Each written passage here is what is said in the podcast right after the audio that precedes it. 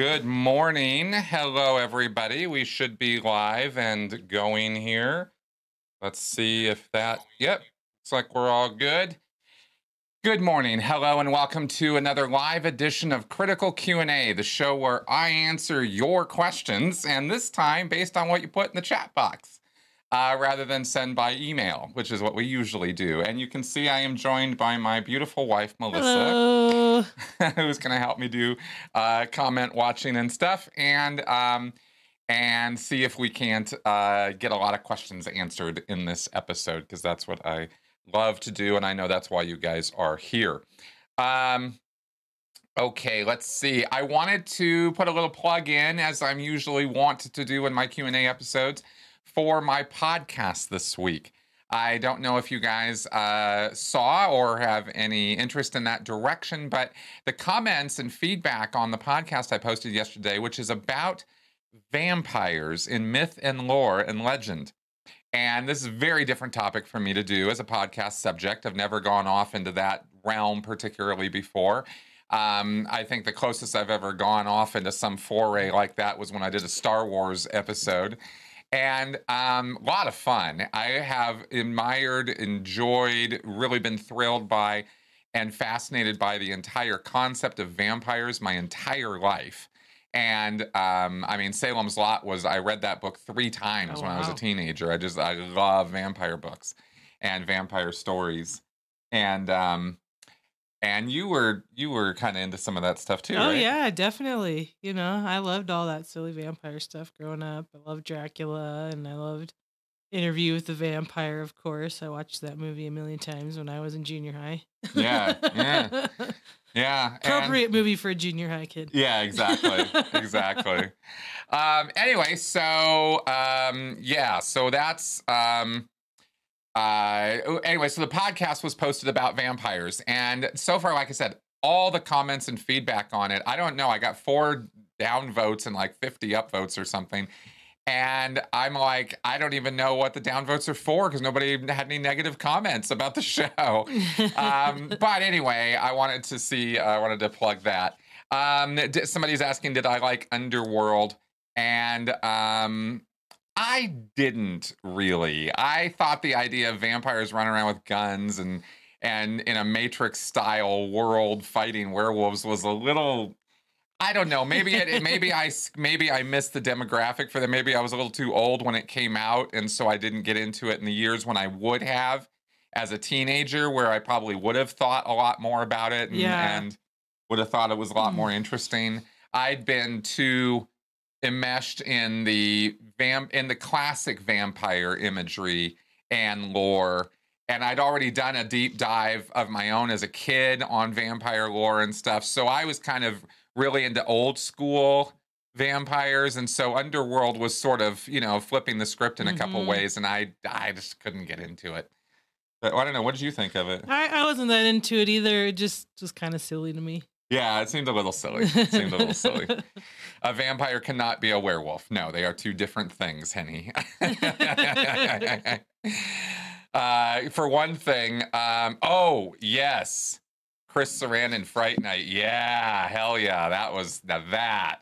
To me, Fright Night was a goofy, campy, perfect yeah, vampire movie. Yeah, it was a good movie. I just I loved it, and I actually thought it was one of the few times where they did a remake um, with uh, Colin Farrell playing mm-hmm. the vampire, mm-hmm. um, and it was actually uh, the I thought the remake was was just as good as the original because they it was almost a little bit of a reimagining. They took the same basic characters and did different things with them in a different town in yeah. Vegas of all places. Anyway, I thought that was yeah, real good. Let me in right when in. Oh, yeah. that now that was yeah that was hardcore vampire horror. Yeah. That was really good. Take it take yourself seriously, really get down and dirty and let's do vampires like old mm-hmm. school. Hey Couch, thank you for that. Hey Alex.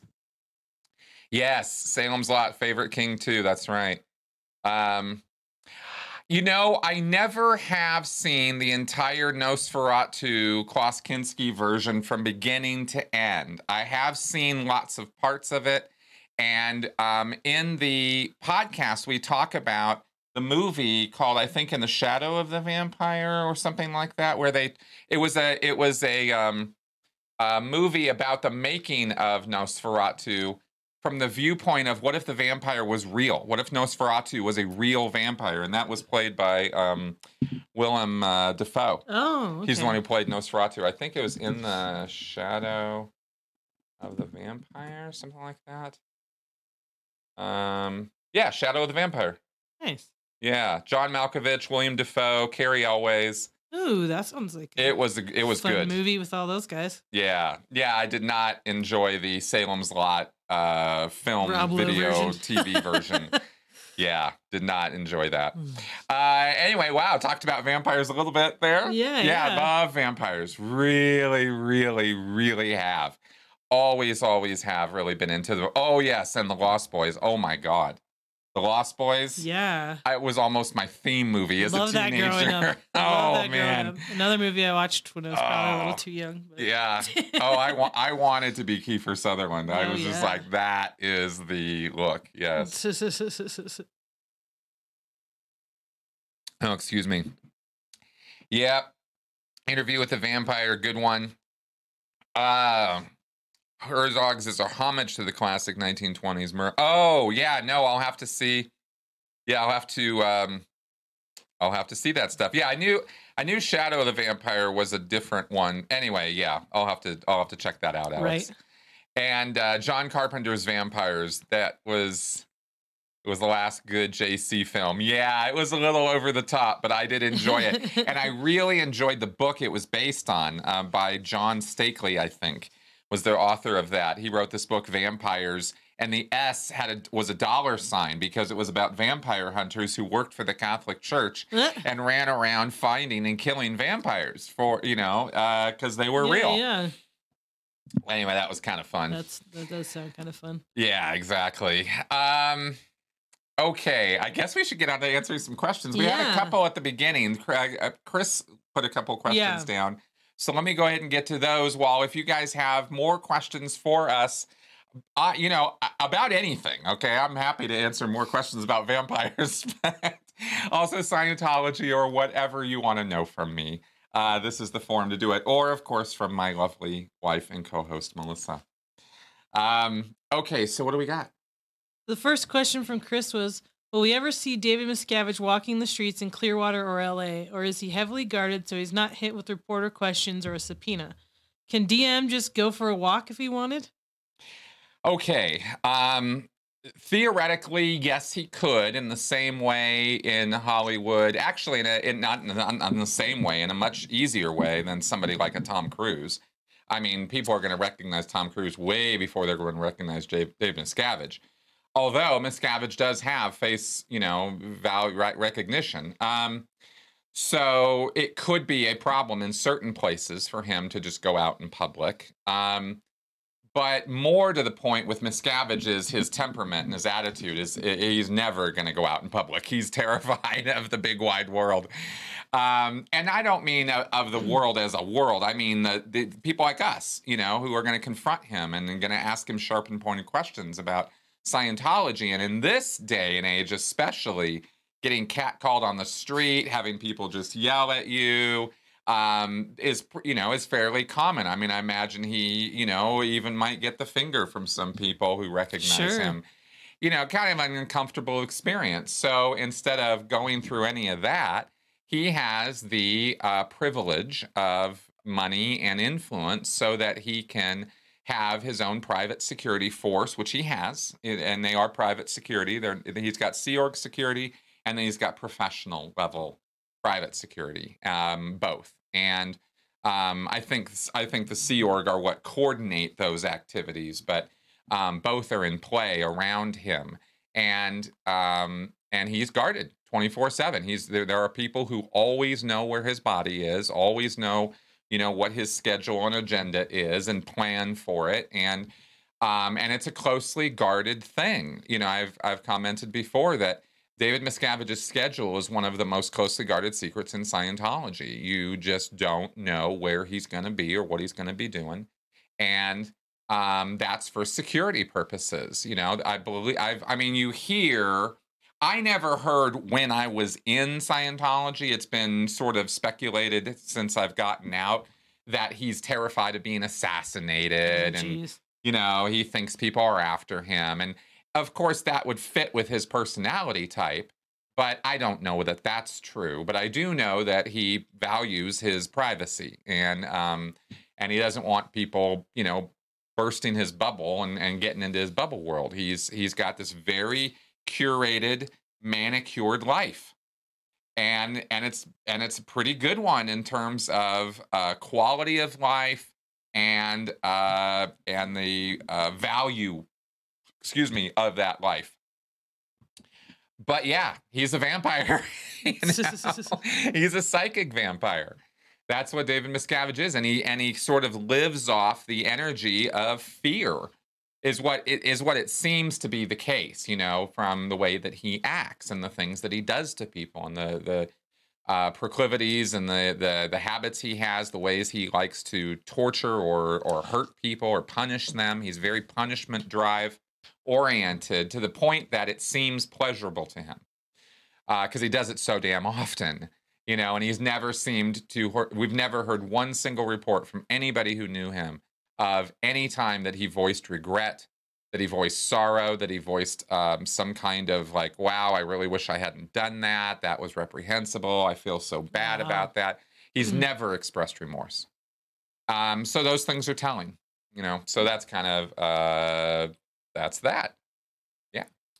All right, next. Chris asks Everyone says Scientology is crumbling, but nobody can give an actual time frame until it crumbles. Five years, 10 years? When do you think exactly? Okay, so um, so I've I got myself out of the prediction business a couple years ago in terms of predicting Scientology's demise. I say, of course, eventually, you know, it will fall because all things do. It takes a surprisingly long amount of time for some of these organizations and idea sets and belief sets to really die off. I mean, you had i don't remember the specific names i didn't commit it to memory when i heard about this but i was talking with christian szurko one time and he i believe on on my on my channel here and he brought up the fact it was either him or john atack who brought up the fact that there was one group um oh god actually now that i think about it maybe it was joe szimhart. Anyway it, it was my my brain. Um there was one group in the late 18 mid to late 1800s i believe that never totaled more than about you know 40 or 50 people. And it wasn't for like a hundred years before the last person finally died off and that group was no more you know? It can take an incredibly long time as people raise their kids with this stuff and it, the ideas spread and and and sort of change and morph over time that's kind of the natural process. Um so so are we going to see Scientology just kind of poof? Or you know just going to blow up? Or is it going to gradually fade away? Or is it just going to be something you only find in used bookstores? Or will there be uh, Orthodox Scientology versus uh, Eastern Orthodox Scientology versus you know the um, the um, American uh, Eastern Conference of official independent Scientologists who will battle it out with the Western unofficial advanced organization of Nevada. I mean, yeah, I'm just making these names up, but you know, like this, these things could easily happen. And so if they do, they already are happening. In fact, there is a advanced organization of the Great Plains. That's a real independent Scientology organization. And there is a independent Church of Scientology out there that's officially incorporated as far as I know, understand. So, um, so I like that comment, Robert. um, so, will it ever really die? Is the question there, right? Which I'm sort of meandering around to is, you know, can you, you know, ideas are bulletproof. That is a, a shirt that I have um, that I, I believed very much to be true. And the so the idea of Scientology is something that's probably going to be around forever, or you know, for a good, good, good long time. Um, but you know, the official Church of Scientology as it stands now, there are so many things that could happen between now and 10 years from now that could spell the demise, the organizational demise of Scientology. Absolutely, that could occur either through something happening to Miscavige, something something happening through tax exemption, something happening through some other channel, um, some black swan event, you know, that none of us can predict for that that will come along that will change our entire view of cults or our entire view of religion or something like that. That that's entirely plausible that that something like that could occur. Um, but my statement on the matter at this point, after going through all of that, is um, it depends, you know. But no, I don't see it just disappearing uh, overnight unless there, like I said, is some significant mm-hmm. event that that that happens. All right. Cool. So CNC97 says, with Scientology's Western member base dropping, is there any recorded numbers of how many members are being recruited in Asian, African, and Eastern European countries to bulk its membership base up? Um, I there are those numbers. They exist within the church, which the church, of course, is. Oh, hey, thanks, Jay JS. Uh, get to that one for sure. Um, Okay, new members, Eastern, yeah, Eastern countries. There, the church has those numbers. They have them down to the body and the dollar amount, um, but they're not transparent about that uh, at all. So we don't have access to those figures. What I surmise from what I've been hearing and seeing over the past, past many years, from what people tell me privately and what I've seen publicly, I believe that Scientology's main growth areas are now Taiwan, uh, not Russia anymore, because they pretty much clamped down and shut down over there. I mean, Russia, I don't, I can't say for sure what's happening with independent Scientology in Russia. I think it's, you know, kind of ish. Uh, maybe growing. It's hard for me to say. I don't have solid lines of communication into Russia. So I'm really, really only gleaning, you know, this stuff from this from the slimmest of information sources. But it appears that it was that independent Scientology was growing in Russia to the degree that the that Russia was coming down on the official Church of Scientology. People were just going off and doing their own thing or continuing Scientology underground, uh, like they did in in Australia when it was banned there. You know, which is why uh, banning a religion, banning a group, is not just generally not a good idea for how you take it out. Anyway, um, I think the I think uh, the East, you know, those the Taiwan that area is where they're having their their their most growth or most influx. Um, that's what I think based on what I've seen and heard. So yeah, but I know. Yeah.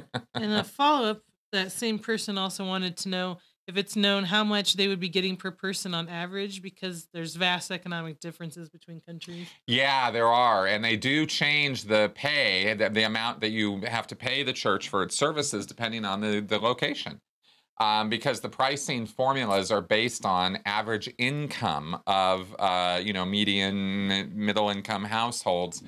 Um, they use that to determine how much they should be charging for an auditing intensive. This is how the formula is supposed to work. I think it is. I think an auditing intensive is supposed to be one third of a monthly average income for an area is how this is sort of figured out. And that's that might be overly simplistic, but I think that's how it generally was worked out.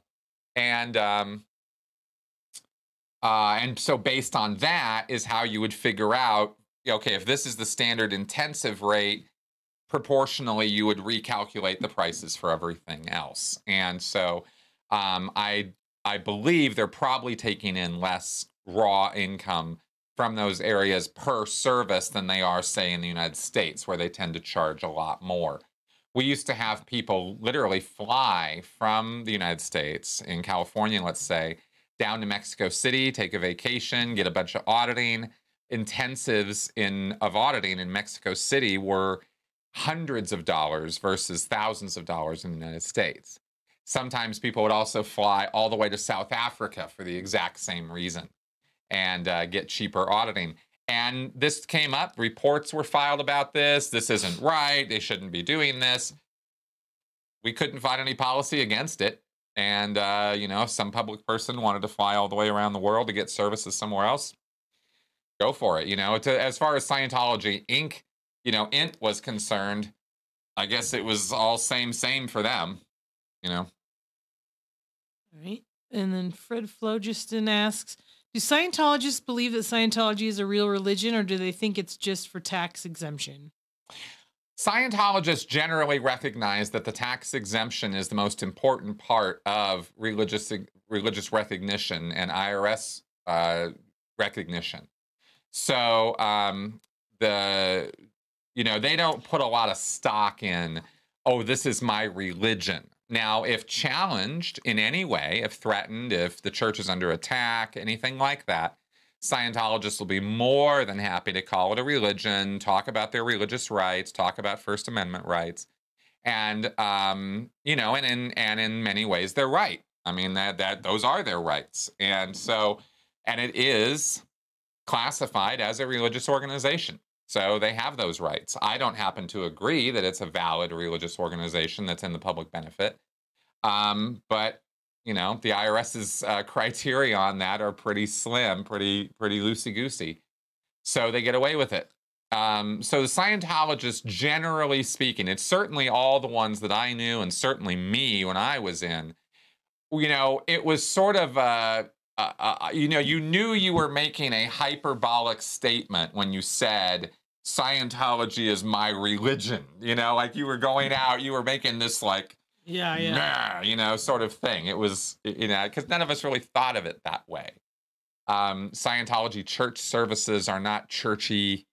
You know, there's not a lot of like, oh, you know, this awe and, and thunder and lightning and the sinners in the hands of an angry God and, you know, all this tapestry, the, these trappings and and tradition of churches none of that really exists inside Scientology, but they'll put on a they'll put on a show. So. All right, Craig Seifert or Seifert. Can I please ask how come Scientologists still say things like it was better in the older earlier days Scientology? From what I've learned about it from you, there are flaws before too. Oh, I'm sorry, I missed the first part of that. My bad. I got distracted says, "Can I that? please ask how come Scientologists still say things like it was better in the older, earlier days?" Scientology. Oh, why do they say that? Yeah. Well, because in many ways it was. I mean, my my interview with my mom is particularly enlightening on this in terms of details, but it mainly has to do with the enforcement of ethics.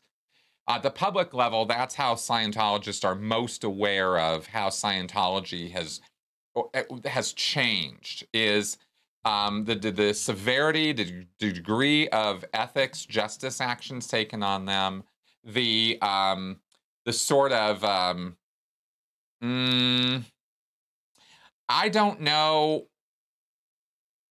Culturally, I believe it's true that there was a ramp up of the reporting culture of Scientology, where we're writing reports on one another all the time sort of the snitch culture, right? I believe that ramped up under Miscavige. Uh, it already existed, certainly under Hubbard, but uh, Miscavige kind of took all of the really more authoritarian, you know, overreaching, invasive kind of policies of Scientology, and he sort of really heavily emphasized them. So disconnection comes back in vogue. Um, like it never really was canceled, but it really came back with force under Miscavige in the 80s. I think it was 82 is when that really started coming back into stronger play. Um, this is also when the Mission Network got taken apart.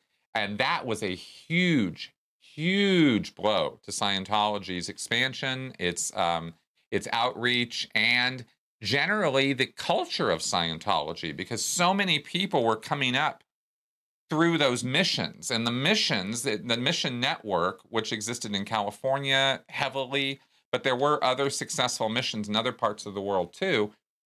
These these guys were pulling in public with high-powered vacuum cleaners. I mean, they had they had full course rooms, they had packed auditing spaces, and they really were delivering Scientology at this high level business rate, right?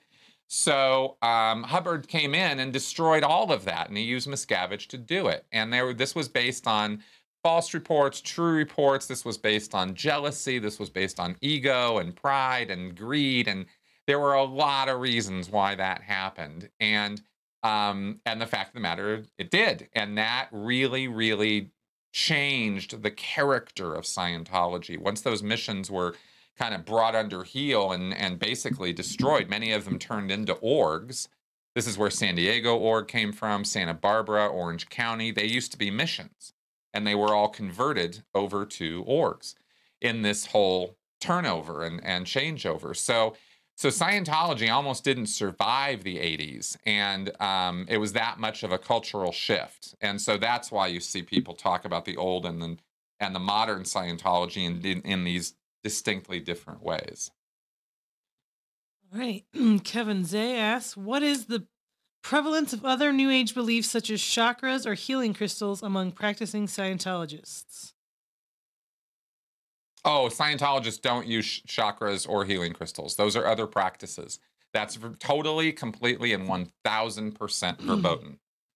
uh, not allowed. Wow. Yeah. All right. Next, Chris asks Are there private eyes still on you? And I don't mean Hall & Oates.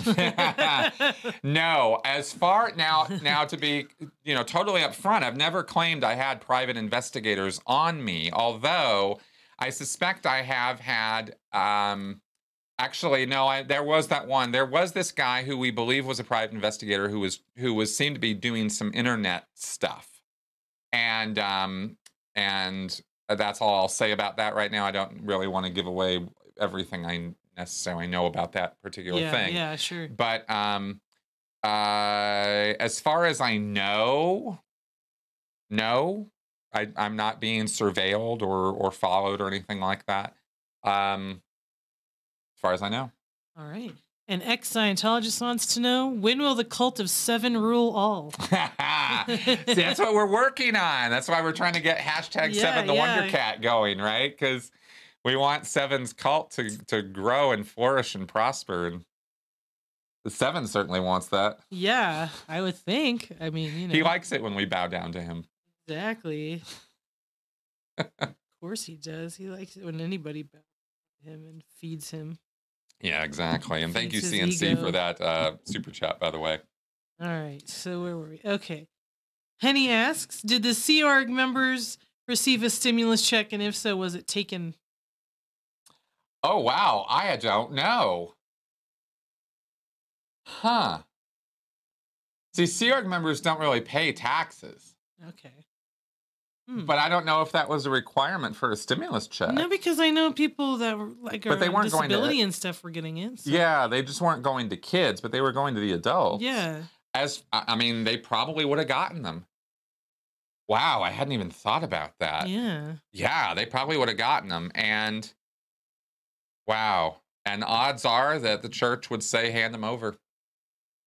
That's probably exactly what would happen is the church would say hand them over. I'll bet you that's what mm-hmm. happened.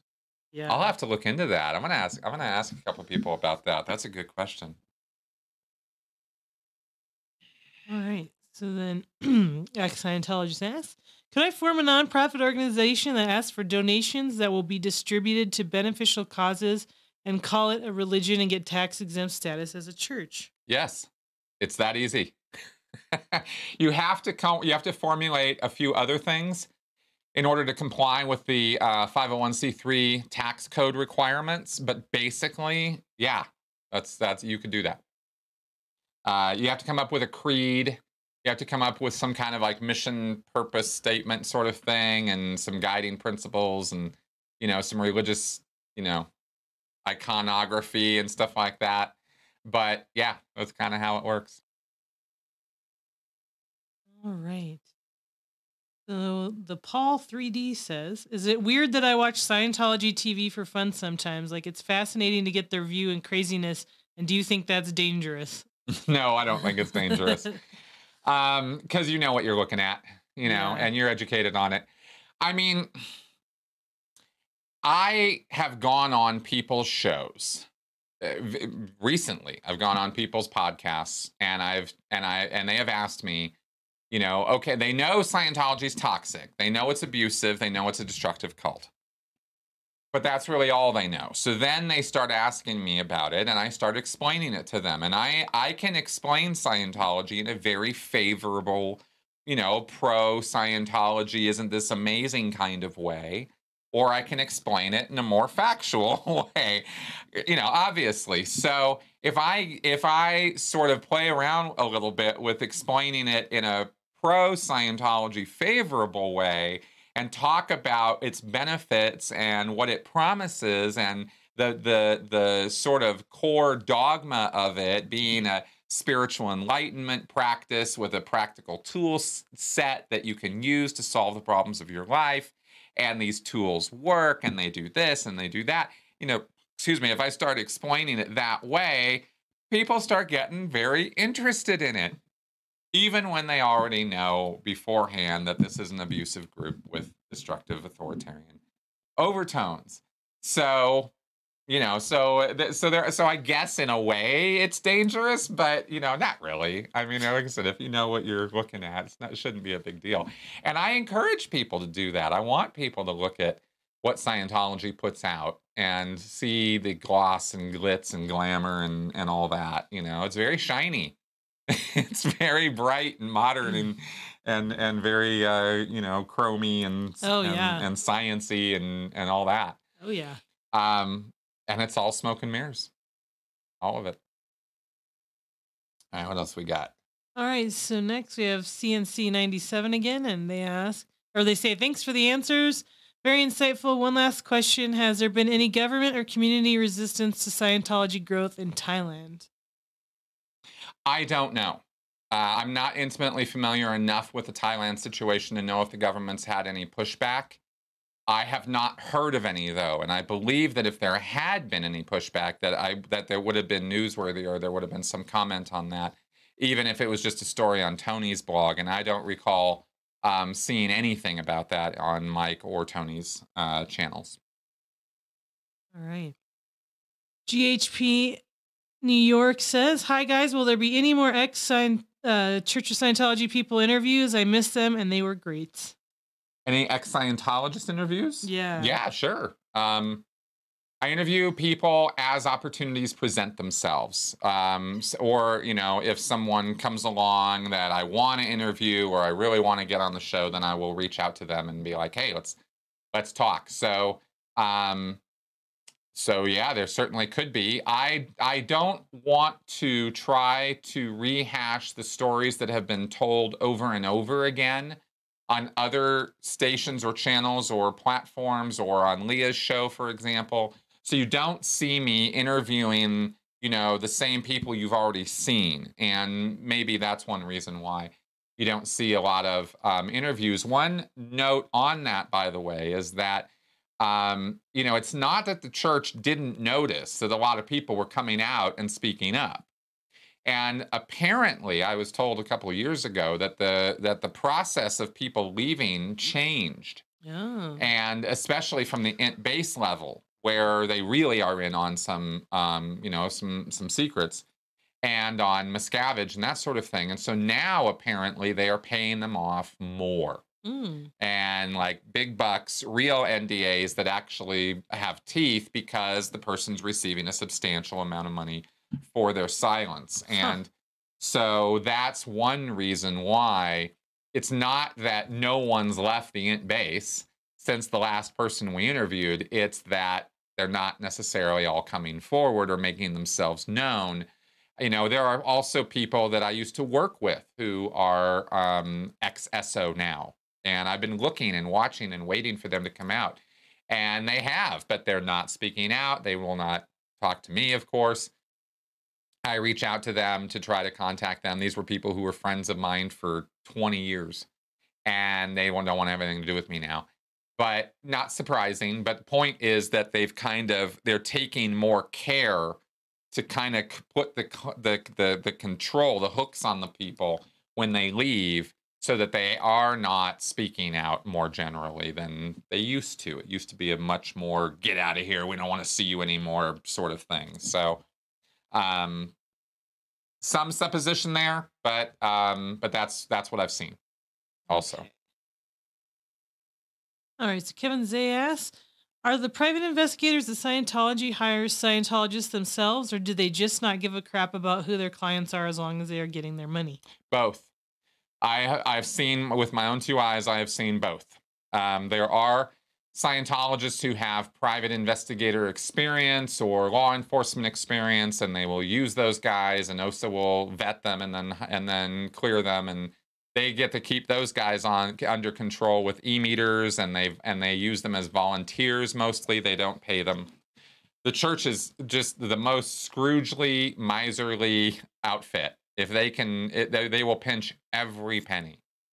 Um, so, but then at the same time, they then go hire, you know, private investigators, and we've Mhm. known some of the the names of some of them. Dave, uh, oh, I forgot that guy's last name. We know the name. We knew the name of some of these guys. Anyway, so uh, some of them were long term, you know, known uh, folks who were ex LAPD or ex Clearwater or whatever. Um, and some of them, were, oh, Dave LeBeau, that was the name, Dave LeBeau. I think he died recently, last year. And uh, anyway, so they do, they they have both. Is the answer to the question. All right. Robert Roberts. About a year ago, you were emotional about some harassment you were receiving from the church. Has enough time passed that you could share more about it?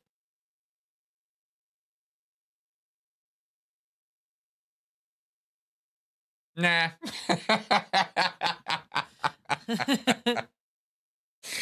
All I don't. I I don't know. I I don't really like talking about that stuff too much. Um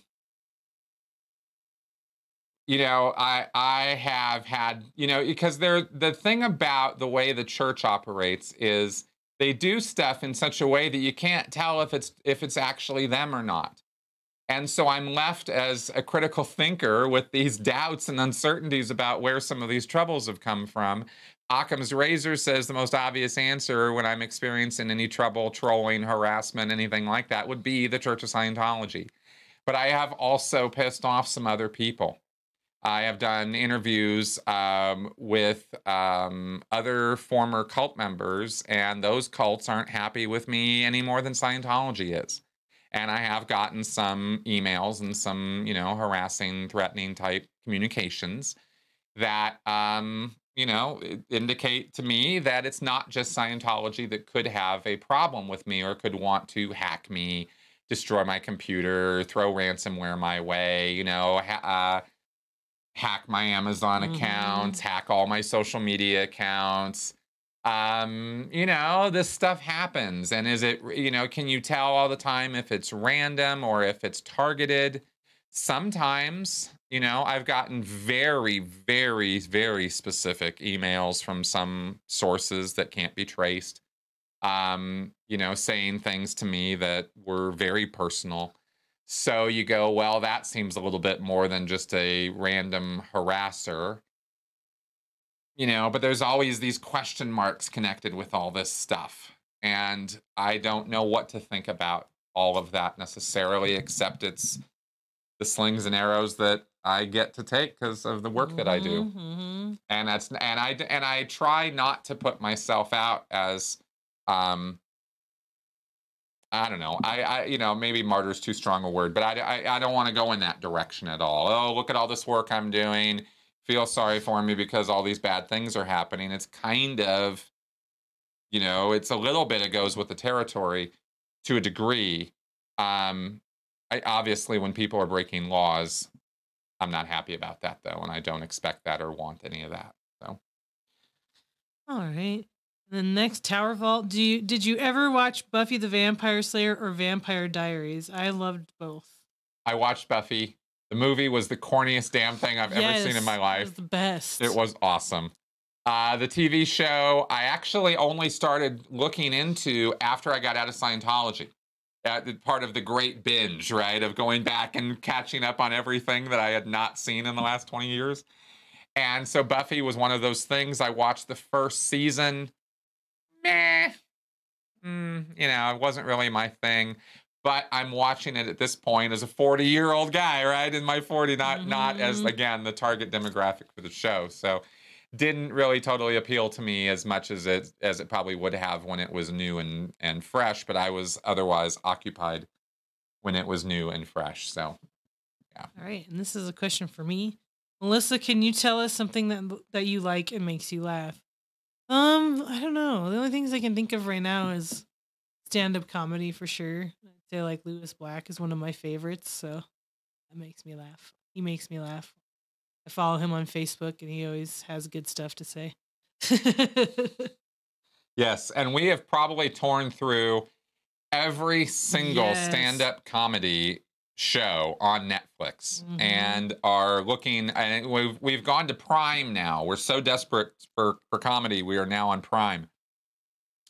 Not a good place for comedy. Not as good as Netflix. no. No. I mean Gaffigan's new special is pretty good, but Yeah. um where he does uh Canada and Barcelona. hmm Um, he does these two specials. That's pretty good. But uh, otherwise, most Amazon Prime comedy specials are really pretty bad. At least the ones we've sampled so far. We've been looking. So, All right.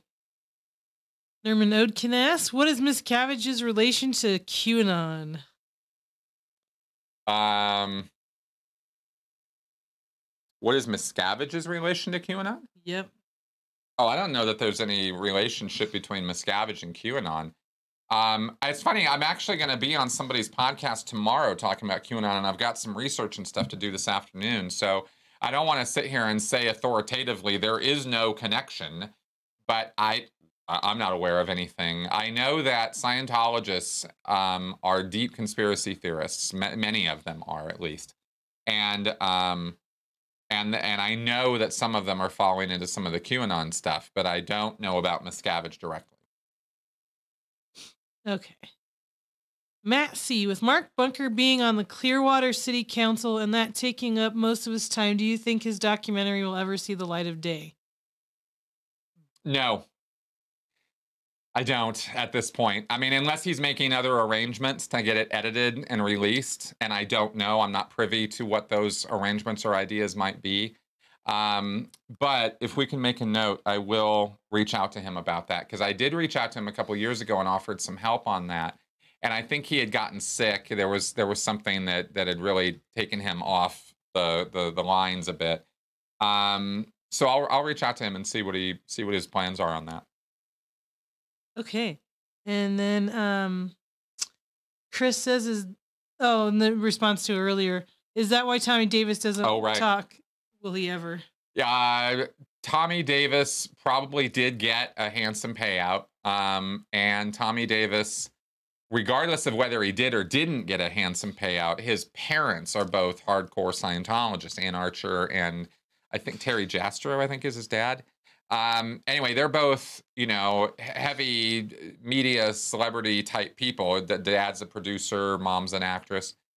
Um, and they're gonna i think they're they're also have have uh that that family connection i think is significant as to why he's not speaking out more so than i but i mean I, i'm guessing here again this is supposition on my part i was never you know intimately involved with tommy davis's family but um family is you know strong ties and scientology will definitely tighten the thumb screws on the family to keep you know keep this kid in line. He's lucky we didn't declare him you know after what Mhm. he pulled sort of thing. So tommy davis probably had years of making up the damage and maybe even secretly declared a suppressive for a while i mean and did his a to e. I mean it, it, it's it's completely conceivable that that happened so um you know anyway that's what i can say about tommy for whatever reason Mm. he's definitely keeping his mouth shut Tim Greenglass asks, is Xenu dead? No, Xenu is uh, kept in a uh, fortress, in locked up Oh, in a mountain fortress. with a uh, electric uh, force field keeping him in there that has a, a never dying infinite battery. If that Oh, that's not a direct quote from Hubbard, but that's uh, Hubbard. Never die infinite battery. Yeah, I need one of those. yeah. Xenu ain't going nowhere. All right. Preacher 1138. Are some Scientology critics ever falsely accused of being Scientology plants? Yes. Yeah, that happens. Um, it- you know, here's the thing about the ex Scientology community, okay, is we're a fairly paranoid lot. uh, and with reason, right? Because Scientology is a destructive cult and it does what it does. And the Office of Special Affairs is real. And it has real people doing real work 24 7. And they one part of that work is is uh, turning people against former Scientology critics, uh, people in the community, right? So all this spycraft and intelligence work that you hear about in the big wide world goes on within this world, uh, within the Scientology world. So we have reason to be fearful of other people who are acting weird or acting strangely. Yet at the same time, we're a community of trauma survivors. And if you can get the irony here, which is the only reason I'm kind of laughing right now about this, you know, here's a bunch of people who have good reason to be paranoid, but are also trauma survivors with PTSD who are a bit paranoid. Mm-hmm. So, you know, this play back and forth of this can be really difficult. And when people are having some emotional moments or breakdowns or incidents where things are stressful or anxious and they're having fights and things are getting tense on the internet, and then accusations start flying around and people, uh, sometimes have good reasons to make those accusations, and sometimes it's based wholly on the heat of the moment emotions. And that's the truth of the situation with that. You know, have there been plants in the ex Scientology world? Yes, we had documented fact that there have been. Um, and that's what makes it, you know, difficult when accusations start flying around. Um, it's been also utilized by OSA to throw it back at the accuser. Oh, everybody's an OSA Mm-hmm. plant now, right? And so, you know, so, you, so it even becomes a counter to a what could be a legitimate accusation of somebody being an OSA plant. Here you have a real person who's really a plant, and you say you're a plant, and they go, "Oh, you call everybody a plant."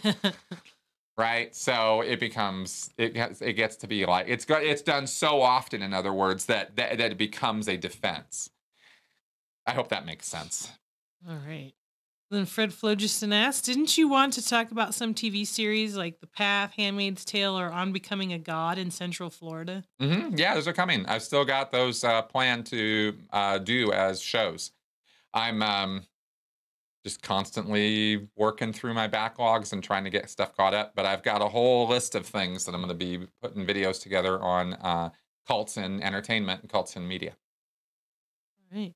Mackie, 1987. Will you be watching Dune when it comes out? Did you ever read it? Yes, I did, and yes, I did. Uh, or yes, I will, and yes, I did. Yeah. And I'm I'm kind of um I maybe looking forward to it is too strong. I'm I'm I'm curious what uh what uh Vinu is gonna or I don't know how to say his name. Um the director, the guy who did he's the same guy who did Blade Runner 2049. He's doing Dune. Um I've seen a couple stills from the pre-production. We'll see. You know, I David Lynch's Dune was one of the like most god awful experiences of cinema I've ever had to live through. Similar to, I had similar feelings to the David Lynch's Dune that I have to Battlefield Earth. I really do not hold anything in that. The only thing about David Lynch's Dune that I liked, that I honestly enjoyed watching, was Sting. I really, I enjoyed watching Sting play Feyd-Rautha in that um in that story. I I did not enjoy anything else about that movie. And I had read the first 3 books prior or the I definitely Mhm. read Dune and I think I was into the second book of Dune when I saw Lynch's Dune. So anyway, Okay. over long answer, but yeah, there you go. All right. And then Tower Vault says, You don't have to answer it here, but did you get my Thomas Edison question by email? Uh, I think so. Send it to me again just to make sure it's not coming ding, ding, ding right up. I keep a queue. I have a text file, and every question people send me by email, I throw it into the queue. So if so, it might be there, but I can't check right now. Um, but send it to me again just to make sure. All right. and then Matt, see, I've noticed in some of your videos that you sometimes have Star Wars collectibles in the background. Are you an active Star Wars collector?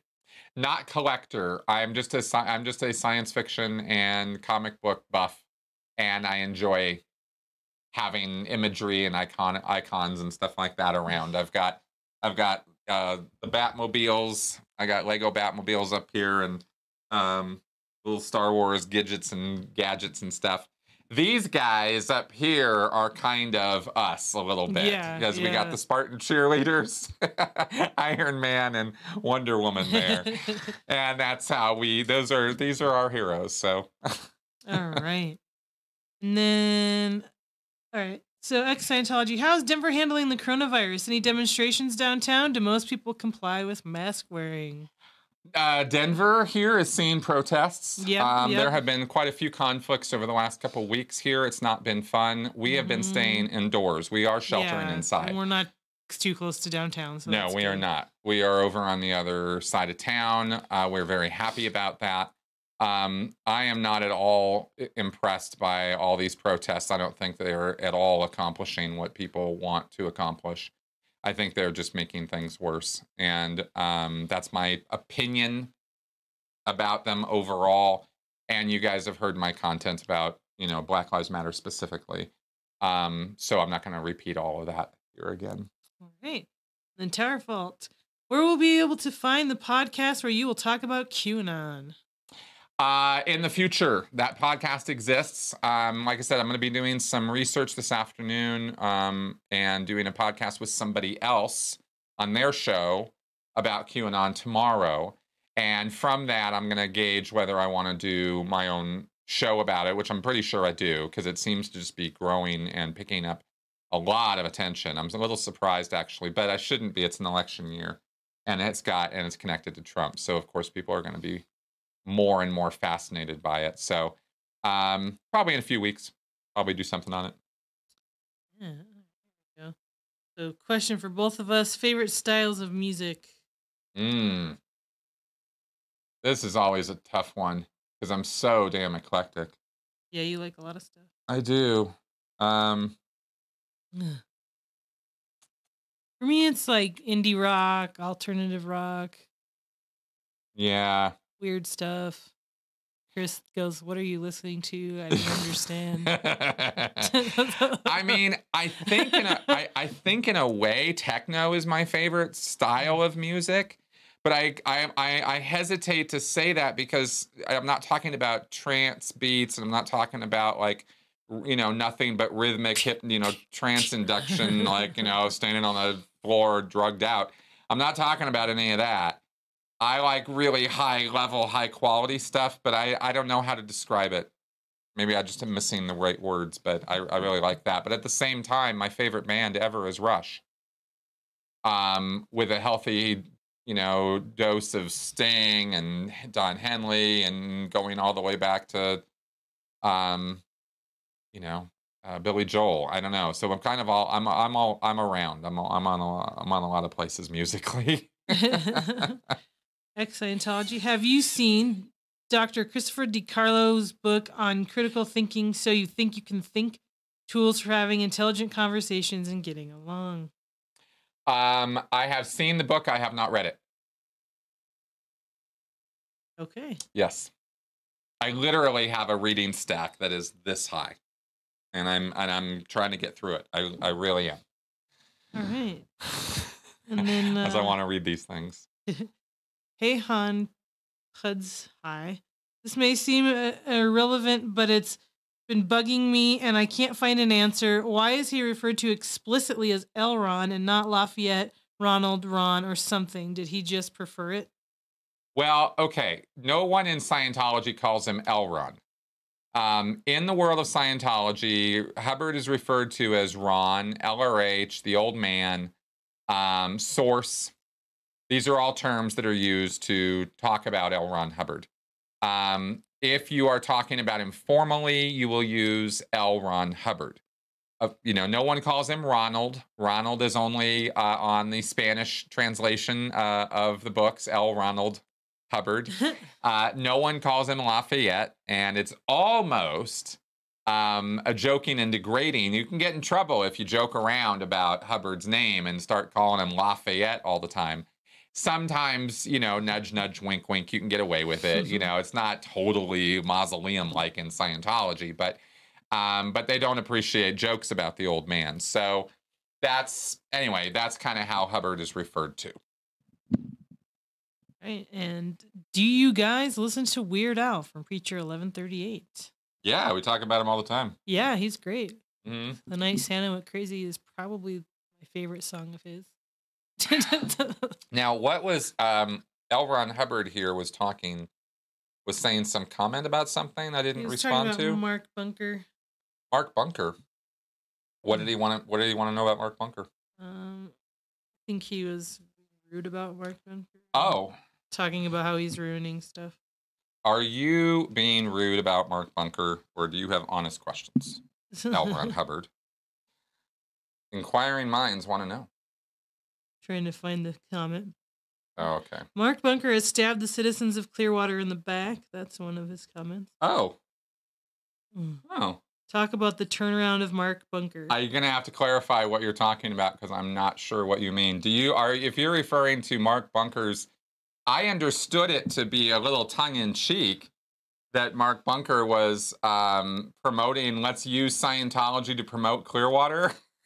hey, it's a Scientology town. Come on down. you can come and visit the Church of Scientology. I, I, I, think he's joking around, but I, I might be missing something on that. Um, not deeply involved with it at this moment, so I don't know a whole lot more than that. But yeah, I guess that's what he's referring to. I, I think I don't think Mark Bunker has turned tail or turned cheek and, and is now promoting Scientology and is on their side or something. I don't think he's doing a Marty Rathbun. Pretty sure that's not the case. Yeah, Mark Bunker is, I mean, he's as real and original and old school as they get. Um, the man is amazing. And uh, if somebody's going to assert otherwise, they're going to have to show me evidence that he's strong, uh, strong evidence. yeah, strong evidence because Bunker's quite quite something. Um, I think he's I think he's trying to just you know get Scientology's goat in some other way. He's he's gonna keep doing that kind of thing for a while. And, and like I said, unless there's something I'm really out of the loop on or don't know. Excuse me. Oh yes, Cobra Kai. This is gonna actually. I actually want to do a video about the cult aspects of Cobra Kai. I started writing that uh, in the middle of season two, and then I realized that anyway. Yeah, I think there's uh, I think there's there's a video there. I, I like it. I like the show. I like what they're doing with it. I'm not like you know out of my head ecstatic about it, but I I, I enjoyed the first two seasons, and I'm curious what they're what they're going to do with it. Um, I don't know if you guys know this or not. Um, and for those of you who don't, I'm about to blow your minds. But the guy who plays Kyle Reese, or not Kyle Reese, um, what is his name? Let me look it up actually. Cobra Kai. Martin. Um,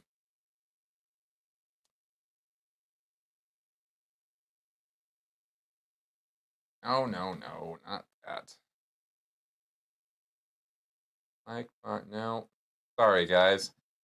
Martin Kove. Yeah, Martin Kove is the actor's name. And um,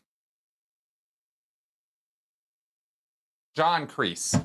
There we go. I knew I, Kreese. The, the, the character's name, John Kreese, is the dojo master uh, of the Cobra Kai. And he's a cult leader. He's just, he's just got a little cult going on in his dojo. He, in real life, the actor, is a Scientologist just thought you guys would like to know that. I um I have no idea how he got in. Um, I think it was through author services. He was doing. I all I, I the, he first came on the map as a Scientologist for me because he was doing book reads. Uh, he was doing actor reads at author services of L. Ron Hubbard pulp fiction books, where they would do performances of them, and they would do live performances with different actors playing the different characters in the books. And it's an interesting way of promoting Hubbard's old fiction works. I mean, it's a, a way of doing it, and they get Hollywood actors in there. And they got Martin Kove, and I always thought, is he a Scientologist? This was when I was in the Sea Org. This is years ago. I thought, is he a Scientologist? And I wasn't really sure. And then I saw his name around, and I saw his name around. And then when Cobra Kai came back, uh, I looked it up, and sure enough, yeah, definitely, he's having a little career resurgence right now because of this. And I don't know, honestly, good for him. I'm kind of happy about the Cobra Kai Karate Kid franchise, what they're doing with it. As far as him as a Scientologist goes, that's really fucked up. I really wish he wasn't one. Um, but uh, I don't particularly know a whole lot about the guy personally. So, anyway, I just thought you guys might find that interesting. Uh, yeah, I don't know about um, Xenu's battery only lasting 75 million years. I recall the way I recall it, Hubbard said it was an infinite battery. It was never going to die. And I remember that concept sticking with me in my head. So uh, if you want to email me with a with a quote or reference that you can send to me about that, I'm more than happy to look at it. Do we have anything else? Oh, we've got two other ones. All right, let's wrap those up and then we will wrap up the show here. Have you played any vampire based video games you could recommend? I have not. Okay. And I'm even trying to think if I've ever played any vampire. I, I don't even games. know. I I mean, are there very many vampire based video? I think there are. I just don't remember if I've played any of them. Yeah, no, I'm. uh, I mm. guess not. All right. And then since the Church of Scientology doesn't like drugs, do they feel the same about alcohol or do they accept it when people drink? No, they're fine with people drinking. People drink all the time in Scientology. Um, in fact, in the Sea Org, they Hubbard would have the bosun's party and bring out cases of, of drinks on the ship. Um, there's a yearly Christmas party. They do a beer and cheese party every year at every org around the world, um, paid for by management. It's a Hubbard tradition. So yeah, they're okay on drinking. just, just not to excess. The idea is to be temperament or temperament, you know, temperamental. Mind Mhm, your mhm. alcohol consumption. And you can't drink within 24 hours of an auditing session. Oh. Um, so if you've had any alcohol within the last 24 hours, then you're not getting audited. Huh. Okay. Yeah, so that's a thing. Yeah. Okay. Okay, so um, cool. And um, I guess the closest I was thinking about that video thing. I didn't want to just totally blow that question off, but I just don't know any vampire video games. But I Yeah. do love Doom. Melissa can attest. I've been doing a lot of Doom 2, old OG, old school Doom. Yeah. uh, lately. I've been uh, having a lot of fun playing with that. So I've been shooting a lot of imps and uh, demons and devils and and uh, mancubuses and uh, All those evil demon creatures. lords and all kinds of stuff. Oh, vampire Vampire the Masquerade's a good one. Good. I'll, I'll check those out. Cool. All right. All right, so I think that uh, Norman Starkey is still around as far as we know. He's up at Int, uh, kind of like Heber and all the other OG old school Scientology executives. They're just kind of wasting away up there. It's pretty sad. Okay. Um, yeah, Hubbard's music from the 80s sucked. Yeah. sucked. All right, guys. I think All we'll wrap up now. This has been a fun hour talking to you guys. Thank you very much for your questions and feedback. And uh, for those of you who sent in super chats, did we get to those super chat questions? Did we Yeah, get we all got- of them? yeah. Okay, good. Thank you very much for those. I really, really appreciate the support. It is uh, what keeps the lights on and the show going here, guys.